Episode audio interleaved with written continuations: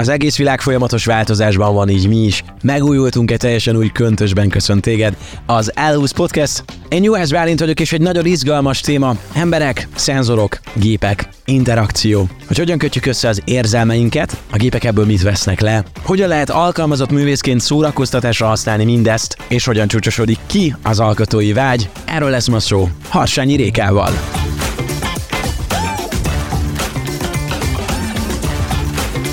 Ez itt az L20, a Lunch Group podcastje.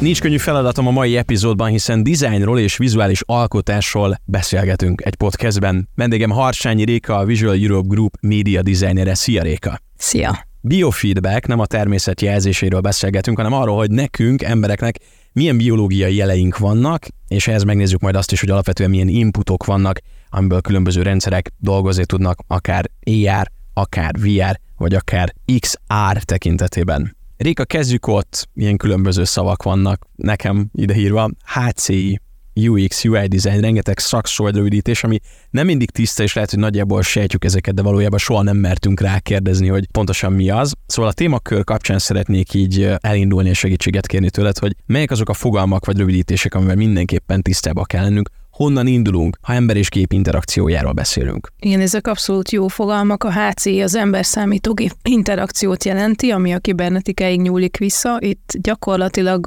egy folyamatot kell elképzelni, ahol a felhasználó egy felületen keresztül irányít egy rendszert, és az a rendszer visszajelez neki. Most a legegyszerűbb példa az a mobiltelefonod megnyomsz egy gombot, és az elvárásaidnak megfelelően történik valami, visszajelez neked a képernyő, hogy mi történt. Igen. És hogyha mondjuk lenyom a billentyűzeten a kapszlokkot, akkor az, hogy visszajelez. Igen, igen, minden ilyen. Tehát az egér billentyűzet abszolút ide tartozik ebbe a témába, illetve amit kérdeztél, a, a új GUI, az a user interface-nek a rövidítése, ami, ami gyakorlatilag egy felhasználói felületként lehetne lefordítani, a, a gép pedig azt jelenti, hogy grafikus. Tehát az egér megjelenésével jelentek meg ezek a grafikus user interfészek, előtte csak szöveges létezett. Ez a gép és ember interakció gondolom az első personális számítógépek megjelenésével lépett be a köztudatba, mert hogy addig emberek nem nagyon kommunikáltak gépekkel. Mm, nem feltétlenül, ez kicsit régebbre nyúlik vissza a kibernetikára, ott ugye főleg mérnökök dolgoztak ilyen területen, de, de a köztudatba szerintem igen a számítógép megjelenésével került be.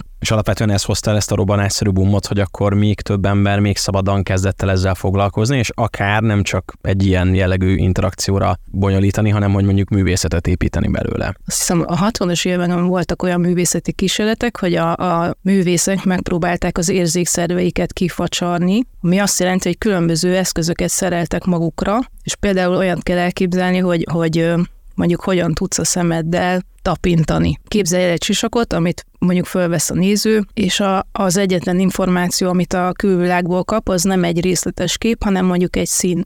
És neki a szín alapján kellene tudnia, hogy milyen tárgy van előtte, vagy milyen térben tartózkodik. Ezeket azért hozták létre, hogy egy kicsit ilyen meghökkentő, láthatatlan, elgondolkodtató események jöjjenek létre, tehát egy ilyen performance, vagy alapvetően inkább a gyakorlati felhasználás volt előbb, mert gondolom kéz a kézben jár, ugyanakkor mind a kettő erősíti és gyengíti is egymást. Igen, ezek abszolút szándékoltan megkökkentésre szolgáltak, és itt is több irányvonalat lehet megkülönböztetni. Az egyik például, hogy hogy amikor egy tárgyat fetisizálnak, hogy felerősítik az amúgy is meglévő tulajdonságát, és ilyen technokrata performanszokat hoznak létre, illetve ennek az ellenkezője is, amikor pontosan az a cél, hogy felhívják a figyelmedet arra, hogy te a technológia áldozatává váltál, és hogy ezt valamilyen módon, hogy ez nem jó, hanem valamilyen módon ellene kellene menni. Érdekes performanszok vannak a világban. Én most a Fénymúzeumban voltam, ott például egy ilyen hosszú rúdon kellett végig sétálni, és a rúdnak a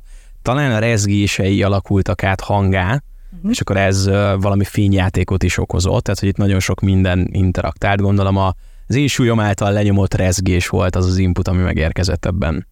Igen, ez egy nagyon jó példa erre az egészre, amit ilyen interaktív kísérletnek nevezhetünk. Ezek jellemzően múzeumokban, nem tudom, showműsorokhoz kapcsoltan, színházi előadásokhoz, performance napokhoz, vagy nem tudom, expókhoz kapcsolódó kiállítások tudnak lenni, vagy van másfajta olyasmi gyakorlatias megoldása is, amit most mondjuk be tudunk dobni, hogy akár egy ilyen létszem való végig sétálásomnak, és az, ennek a dolognak az áttranszformálása adatra való módosításából születhet-e bármi?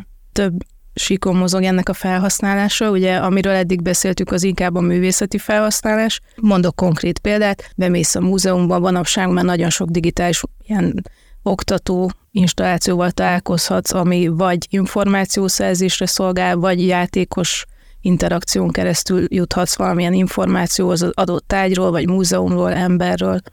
Úgyhogy mostanában leginkább ezek az elterjedtebbek. Régebben persze van ez a művészeti vonala is, ez jellemzően kiállítás lehet, illetve van egy üzleti iránya is ezeknek. Például nemrégiben készítettünk egy interaktív padlót, interaktív falat, ami alapvetően olyan, mint egy játék, hogy például rugdosod a lábaddal a digitális faleveleket, de hogy ez is brandesíthető, lecserélhetők az elemek másra, illetve bekerülhet logó, szín, bármi. De itt is, hogyha jól értem, a performance meg az élmény a lényeg, hogy te ezt kipróbáld és benne legyél. Tehát, hogy anélkül nincs megvalósítás, vagy nem tudom, hogy ez kívülről annyira nem izgalmas, nem? Mármint nézni magát Aha. a folyamatot? Hát ez attól függ, igen. Ez meg már egy kontextuális kérdést vet fel, hogy milyen társadalomban mit illik, meg mit nem illik, és mondjuk mennyire nézed a másikat, illetve itt most kicsit reflektálnék a doktori kutatásomra, a tükörneuronokra, azok segítségével te a néző átéled, amit az illető átél. Tehát igazából te élvezheted ugyan annyira a folyamatot, mint ő, mert hogy az agyad lemásolja azt, amit te éppen látsz, és akkor, ha ő éppen boldogan ugrálva jön, megy és kergeti a falevelet, akkor benned is létrejött ez a pozitív élmény. El fogunk jutni majd a kutatásodra, de előtte én visszaugranék még a legelejére. Ugye beszéltünk arról, hogy billentyűzet, egér, én ezt használom, valamit visszajelez, én ennyire az alapokkal folytatnám, hogy milyen olyan visszajelző egységek vannak még, tehát vagy akár milyen szenzorok, amiket akár emberekre, akár gépekre szerelhetünk. Én inkább gépekre szerelnék, nem tudom, az autómban van 600 féle szenzor, és megóvja a testi épségemet. Milyen szenzorokat tudunk az emberekre aggatni, és akkor itt most jöhetnek a tudományos fantasztikus filmek és az azok elképzelései. Alapvetően a bioszenzorokat tudjuk közvetlenül az emberekre aggatni, például ilyen lehet az LKG, EEG, ilyen izommozgást figyelő szenzor, bőrellenás, hogy mennyire izzadsz. Ugye itt, ha valaki volt már orvosi vizsgálaton, akkor tudja, hogy az LKG az a pózust méri, illetve az EEG az agyhullámaidat, és akkor ezen adatokból lehet mindenféle adatvizualizációt kreálni, illetve nyilván az orvosnak más a célja vele de, de alapvetően az fontos kihangsúlyozni, hogy ezek nem annyira pontos eszközök, amiket a művészek használnak, és a helyszínek sem annyira sterilek, tehát mondjuk ebből nem kell levonni következtetéseket az egészségi állapotodra vonatkozólag. Milyenek a másik oldala, mert ha mondjuk azt gondolom, hogy ráraknak valamit a fejemre, amivel az agyhullámait tudják nézni, akkor attól tartok, hogy majd átveszik szépen az irányítást, és nem tudom, egy droid leszek. Szerencsére itt még nem tartunk. Most, hogy mondod, egyébként elektromos jeleket lehet kívülről bevezetni, tehát hogyha létezne az a sisak, ami az agy sejtjeidet így ingerli, elektromos jelet küld, akkor még akár azt is el tudom képzelni, de nem, ez vicceltem, ez nagyon stifi. De alapvetően akkor biofeedback az, hogy az agyi hullámainkból valami feladatot kinyerünk következtetünk, nem tudom arra, hogy milyen érzése, érzelmei vannak, jó hangulata van, rossz hangulata van. Az a szenzor, amit mi használtunk a performance-ba, az olyan bonyolult algoritmus számításra képes, hogy meg tudja mondani, hogy az adott pillanatban milyen érzelmi állapotban van a viselője, Jelen esetben ez egy táncos volt, aki egy előre megírt koreográfiát adott elő, ki volt vetítve a nézőknek ez az adathalmaz, és akkor mindenféle összefüggéseket kellett volna felfedezniük, mondjuk, hogyha zenélsz, akkor az agyad egy meditatívabb állapotba kerül, vagy ha táncolsz, akkor egyéb mm, agysejtek aktívak, és gyakorlatilag azt mértük, hogy mennyire fókuszált, vagy mennyire relaxált, illetve most még nem jut eszembe hirtelen, de több ilyen mérőszámot vetítettünk ki valós időben. Mi volt az output? Mert ugye most sokat beszéltünk arra, milyen inputok léteznek, de hogy mire lehet vagy transformálni ezeket az adatokat, vagy mi derül ki ezekből az adatokból? Általában művészeti felhasználásnál lehet valamilyen absztrakt, amit te is mondtál példának, hogy mondjuk egy fény, vagy egy hang. A legritkább esetben lehet ez egy adatnak a vizualizációja, de ugye az már nem annyira konkrét, meg nem annyira jól érthető. Mondok konkrét példát, mondjuk mozgáskövetésre láttam egyszer egy olyan installációt, ami egy digitális kép volt a falon, te odaálltál elé, és megpróbáltad megnézni, mint egy hagyományos képet. És be volt építve egy szemmozgás követő rendszer, ami látta, hogy a te szemgolyód miként cikázik a képen, és mindig azon a részen torzította a képet, és ezáltal te nem tudtad megnézni a képet, mert ugye minél erősebben cikázott a szemed, annál jobban szétroncsoltad az egészet. És ennek mi volt a célja, hogy jól megzavarjanak bennünket? Hát igen, meg az is a célja, hogy te, mint néző, megismered a szem letapogatási rendszerednek a működését. Tudunk esetleg olyan felhasználást hozni, mondjuk milyen kutatáshoz, milyen hétköznapi bármihez tudjuk használni az ilyen biológiai jeleinket? Nem tudom, most gondolom, biológiai jelnek számít -e az, hogy milyen az új lenyomatunk, vagy mondjuk egy retina szkener? Biológiai jelnek azt értjük, amikor a szervezetedben létrejövő elektromos jeleket tudjuk mérni. Úgyhogy ilyen szempontból az új lenyomat nem tartozik közé. Hétköznapi felhasználására a legegyszerűbb szerintem az okos órák, amik mérik a pulzusodat, és akkor segítenek neked sportolás közben, illetve vannak olyan elérhető agyszenzorok, felveszed az agyszenzort, próbálsz meditálni, rögzíti az adataidat, és akkor a végén megnézheted, hogy ez mennyire volt sikeres, gyakorlatilag megtanulhatsz meditálni. Akkor most már vannak olyan adataink, amiket mi viszünk be különböző interfészeken, vannak olyan szenzorok, amik rólunk vesznek le adatokat. Milyen megoldások léteznek még ebben a gép és ember közötti kommunikációban, mert talán vannak olyanok, amikor a gép küld nekünk valami erősebb jelet. Gondolok itt most volt egy videó, amit te küldtél át, hogy egy ilyen páncélt vesznek fel igazából az emberek, és akkor abban talán a rezgését a különböző játékoknak így jobban átéled? Igen, igen, ez egy taktilis szenzor volt, ami azt jelenti, hogy a bőrfelületeden érzékelni tudod a virtuális teret, valóságot. Ugye eredetileg ezt virtuális szemüvegekhez kezdték el kifejleszteni, mert hogy az agyadat akkor tudod átverni, hogyha a látott dolog és a testeden érzékelt dolog az megegyezik. Mert hogy egyébként érzékeli az agyat, hogy át van verve, és ez nem a valóság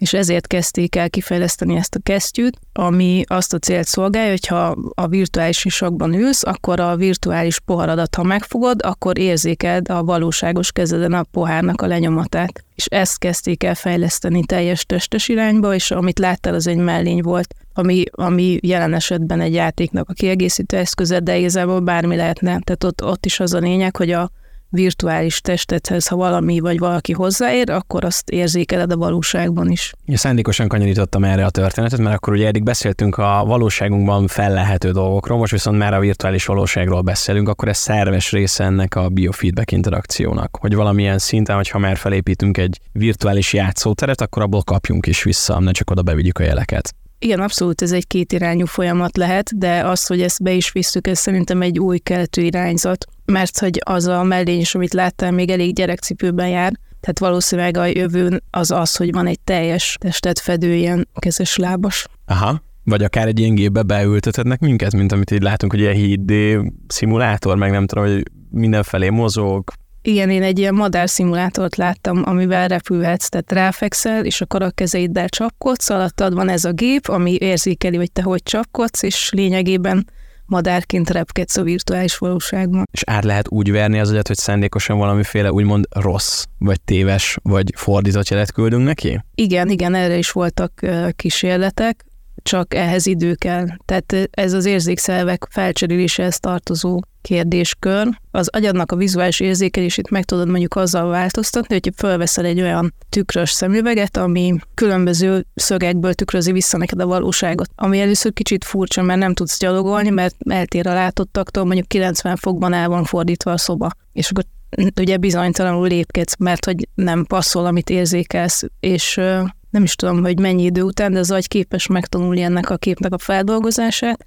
magyarul beletanul ebbe a torszképbe, és ha leveszed a szemüveget, akkor megint újra meg kell tanulnod azt a látványt, ami. Én ezt a feje tetejére fordított szemüveggel hallottam, hogy egy hét, vagy nem is tudom hány nap kellett, és egyik nap felkelt az ember, és jól látott mindent a szemüvegben, és utána pár nap kellett, hogy megint visszajön. Ez azért elképesztő. Mennyire jelen ez a sok eszköz? Mennyire vannak kutatási fázisban ezek az eszközök? Gondolom a megfizethetetlen kategóriát képviselik, vagy nem, nem tudom. Tehát nem lesz otthon nekünk ilyenünk, hanem inkább tényleg szervezetten ilyen különböző stúdiókba, projektekbe, tudományos kutatásba találkozhatunk ilyen. Mind szenzorokkal, mind különleges interfészekkel. Abszolút nem, ezek teljesen megfizethetőek, főleg amiket én kezdtem el használni. Én Arduino alapon egy ilyen hozzácsatolható kis eszközöket szereztem be, igen, ezek olcsók, viszont nem is pontosak, de nem is céljuk, hogy azok legyenek. Itt eh, ilyen pulzusszázorra kell gondolni, amire, hogyha ráteszed az új begyed, akkor méri a pulzusodat, illetve például EMG szenzor, hogy az izommozgásod rángásait tudja mérni, vagy mondjuk, amit mi használtunk, agyszenzor, az is megfizethető kategória abszolút, nyilván a hozzátartozó szoftver már nem annyira, de akkor itt jön a kreativitás, hogy hogyan tudod ezeket az adatokat felhasználni a saját szoftveredben, vagy mire tudod visszaforgatni. Nem csak művész meg kíváncsi vagy, hanem ebben majdnem, hogy egy ilyen biológus féldiploma is benne van, mert tudnod kell azt, hogy mit figyelsz akkor, hogyha egy szemmozgást nézel, hogyan tudsz hatni mondjuk a, a hallásra, nem tudom, hogyan tudsz hatni más érzékszervekre, ezeket vele együtt tanulod, vagy, vagy közbe kell kutatni, vagy nem tudom, hogy jöttök-e rá közben olyan dolgokra, amikre nem is gondoltatok volna eredetileg? Ez egy jó kérdés. Én szerintem igen, mindegyik. Tehát, hogy előre is kicsit nézelődni kell, de azért minden nem megjósolható, és, és valóban folyamat közben derülnek ki ezek az irányok, hogy amit elképzeltünk, az tartható, vagy nem. Egy gyakorlati alkalmazás esetén mondjuk tervezünk akár egy weboldalt, egy marketing kiadványt, egy média megjelenést, egy videós falon, vagy egy kivetítőn, vagy bármi. Ezekhez ezeket a rendszereket szoktátok használni? Tehát előfordult már mondjuk egy szemlekövetést, hogy melyik a forró zóna megtettétek? Én személy szerint nem, de a marketingesek ezt rendszeresen csinálják. Egyszer részt vettem egy olyan kutatásban, hogy a számítógépen kellett nézni egy adott reklámfilmet, és közben a webkamera nézte az én arcomat, arckifejezésemet és a szemmozgásomat, végig logolta, hogy az adott pillanatban én éppen mit csinálok, és hol vesztem el a türelmemet, vagy kedvemet, és ezt utána visszanézhettem az eredményt, és stimmelt, tehát hogy valóban az volt, hogy én 2 perc, 20 másodpercnél untam meg azt a reklámot, és ugye akkor ez alapján újra készítik a filmet, hogyha mindenki ugyanott veszi el a fonalat, vagy unja meg az egészet. Ugyanez igaz az agyszenzorra, azt is használják ugyanilyen célból marketingre, de úgy egyéb üzleti felhasználásban még nem találkoztam ilyesmivel, illetve hát amit beszéltünk, hogy lehetnek ilyen kis játéktermek, ahol repülhetsz, mint a madár, mondjuk, de, de ez valóban nem otthoni környezetben. Beszéltünk a valóságról, a valóság valóságról, amikor azt látjuk és azt érzékeljük, ami tényleg megtörténik. Beszéltünk a virtuális valóságról, viszont van egy érdekes dolog, amit átküldtél, hogy az ER-t is bevonva egy valamiféle ilyen extended reality vagy mixed reality jön létre. Ez pontosan mit akar? Ez mennyire jelen és mennyire lesz jövő? Az XR az a gyűjtő neve ennek a dolognak, aminek az egyik végén van az ER, a, a kiterjesztett valóság, és a másik végén a virtuális valóság, és a mixed a kettő között van, amikor ötvözik a kettőt. Itt most így a HoloLens megjelenésére kell gondolni, hogy hogy virtuális térben vagy, de azon keresztül látod a valós teret, és úgy jelenik meg rajta ez a plusz réteg vagy felület, ami oda projektál neked a virtuális szemüveg. Ez főleg oktatásban lehet nagyon hasznos, vagy mm, nem tudom, ilyen gyári munkások betanításában, hogy hogyan kell összerakni egy autót akár. Azért forszírozom ezt, hogy ez nem csak a művészet meg a, az alkotás, hanem hogy tényleg vannak ilyen gyakorlati tapasztalatai, viszont amit ti csináltatok, az, az nagyon izgalmas volt ezt most akkor kérlek így. Ráncsuk le a leplet, milyen szenzorokat építettetek ebbe a rendszerbe, honnan jött egyáltalán az ötlet, hogy mit csináltak, és mi lett a végkifejlet, úgy tudom, hogy ebben is volt csavar. Connected Feelings. Igen, ez egy tánc előadás performance volt, több kisebb jelenetre osztottuk, volt egy képi megjelenítés, volt egy zenész, aki valós időben, időben zenélte az adott jelenetekre, illetve változtak a jelenetek, például volt egy olyan jelenet, amikor diót tör, a, miközben nagy szenzort hord, vagy például egy olyan, hogy zenél. Tehát a táncos leült egy zongorához, és eljátszott egy dallamot, és azt elkezdett egy ismert dallamot, ami átment ilyen improvizációszerű káoszba, illetve volt olyan jelenet, amikor a saját gyerekkori traumatikus videóját nézi, ami neki egy rossz emlék, és a legvégén pedig a táncos meg a zenész együtt improvizáltak. Mindezzel párhuzamosan mi történt a háttérben, tehát mit láttak a nézők, milyen szenzorok, milyen adatokat továbbítottak? Ebben az esetben nagy szenzort használtunk, és végig azt látták a nézők kivetítve, hogy milyen, milyen érzelmi állapotban van a táncos, hogy mennyire traumatizálta őt mondjuk az a gyerekkori emlék, vagy hogy mennyire képes az agya relaxálni, vagy alfa állapotba kerülni, amikor mondjuk zenél. És akkor egy ilyen csíkot látunk magunk előtt, vagy ilyen óriás cikcakot? Hát vagy... eleinte egy ilyen káoszt látunk, hogy az agy, agynak a formáján cikáznak a fények, de ugye az nem egy leolvasható adat, úgyhogy emiatt döntöttünk úgy, hogy ilyen grafikusan jelenítjük meg, úgyhogy gyakorlatilag ilyen hat ö, osztopot kell elképzelni, mindegyik egy egy érzelmi állapotot jelenít meg, és akkor az adatok azon mozognak. Tehát igazából ilyen szempontból vizuálisan nem volt túlságosan absztrakt, pont azért, hogy le lehessen olvasni a konkrét értékeket, hogy mi történik. Tehát 0 és 100 százalék között mutattuk meg az egyes adatokat. Mennyire gyakori az ilyen performance? Semmennyire én nem, nem láttam még ilyet olyan, olyan előfordult, hogy agyszenzorral irányítanak dolgokat, például mondjuk ilyen fluid szobrot, tehát van ez, amikor a, az agyhullámaidból generálsz hangot, és akkor a hang mozgatja ezt a bizonyos szobrot, illetve leggyakrabban fényjáték, vagy valami absztrakt festmény készül belőle, de így egy az egyben az adatot nem szokták megjelenítetni. És ez hogy nézett ki, hogy a Harsányi Réka felült a kék metróra, és befelé, a meló felé így eszébe jutott, hogy ja, kéne fogni egy táncost, meg mondjuk egy zenészt, és akkor én meg bírok egy programot rá. Igen, így.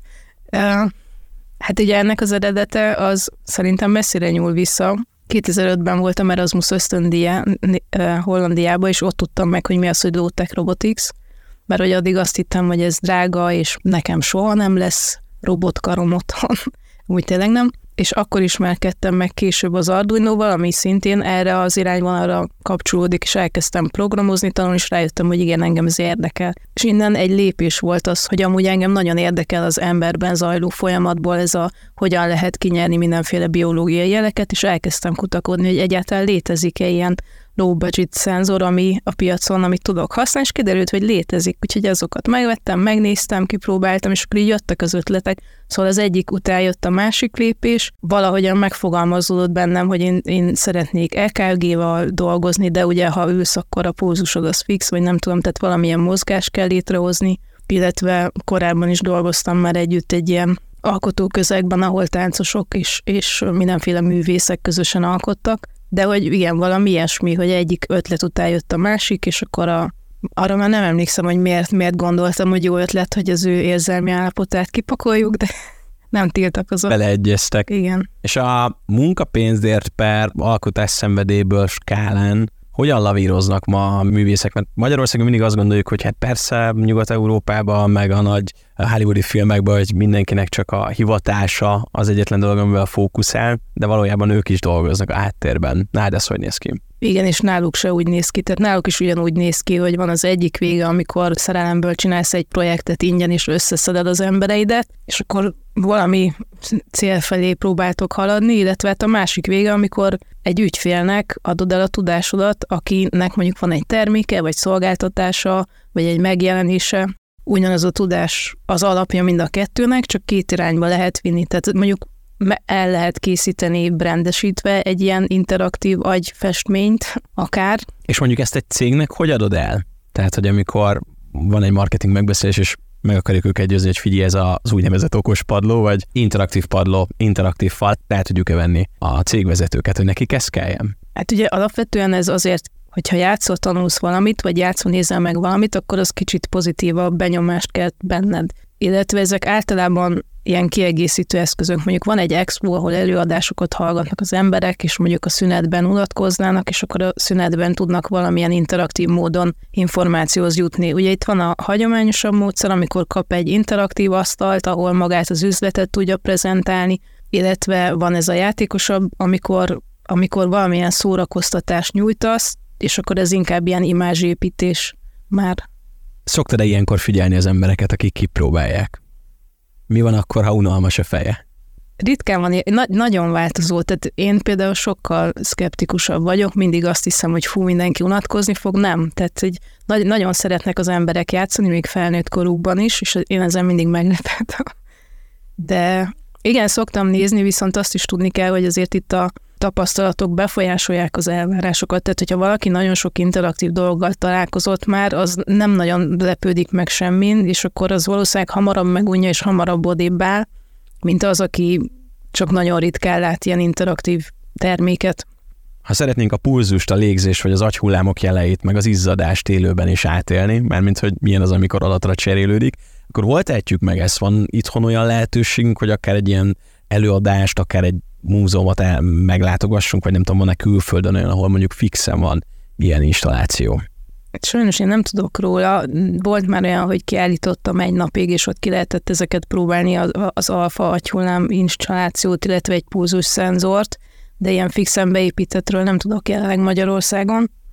Interaktív művek vannak, igen, például a Light Art Múzeumban, illetve Berlinben van a Dark Matter, ami szintén egy híresebb, illetve előfordulnak ilyen egyes interaktív elemek különböző múzeumokban, most így nem jut eszembe hirtelen konkrét példa, de talán a népművészetiben is akad. Ha neten utána akarunk nézni, milyen kulcsszavakkal keressünk, akár YouTube-on, TikTokon, Google-ben, ha valaki meg akarja nézni ezeket a performansokat. Hát a konkrétan biofeedbacket, akkor a biofeedback át lehet egy jó hívószó, illetve mellé lehet írni konkrét szavakat, hogy, hogy légzés, szemmozgás, vagy nem tudom, pulzus, izom, illetve van egy csatorna YouTube-on, a Media Art, azt hiszem ez a neve, ahol már eleve egy gyűjtemények vannak különböző listákba rendezve, ezek főleg interaktív művek és főleg ilyen média művészet területéről. Réka, egy fél mondatban elmondod, hogy mi a következő, amin dolgozom, mert biztos, hogy a te hagy hullámaid már valahol járnak, és nem sokára talán akkor ott találkozhatunk veled. Mármint most arra gondolsz, hogy dolgozunk egy közösen performance-on? Vagy? Aha, hogy mi lesz a következő dobás Sarsanyi Rékától? Hát ez még nem biztos, hogy összejön, mert hogy ilyen volumetric filmmaking, aminek szintén nem tudom a magyar megfelelőit, ami úgy néz ki, hogy téged valamilyen módon bedigitalizálunk, és bekerülsz ebbe a virtuális valóságba. Ennek lenne egy, egy ilyen online kiállítása, de hogy itt még nem tiszta számomra, hogy ezt technológiai hogy oldom meg, de az lenne a tervem, hogy az egyik korábbi performance-t, amit az Ida, Ida Szűsdóra Ida táncol, illetve ő csinálta a koreográfiát, azt szeretném így bedigitalizálni ilyen volumetric filmmaking technológiával, és beletenni egy virtuális térbe, ami egy online kiállítás lenne. Hát itt azért elég sok minden találkozik, de örülök, hogy a művészet akkor 2023-ban ilyen formájában, de tovább él. És ezek az új eszközök, technológiai és digitalizációs újítások, ezek akkor így a kortárs művészet alkotók kövei, most jelen pillanatban mondhatjuk ezt. És ti meg ennek részesei vagytok. Szerencsé. Éllovasai.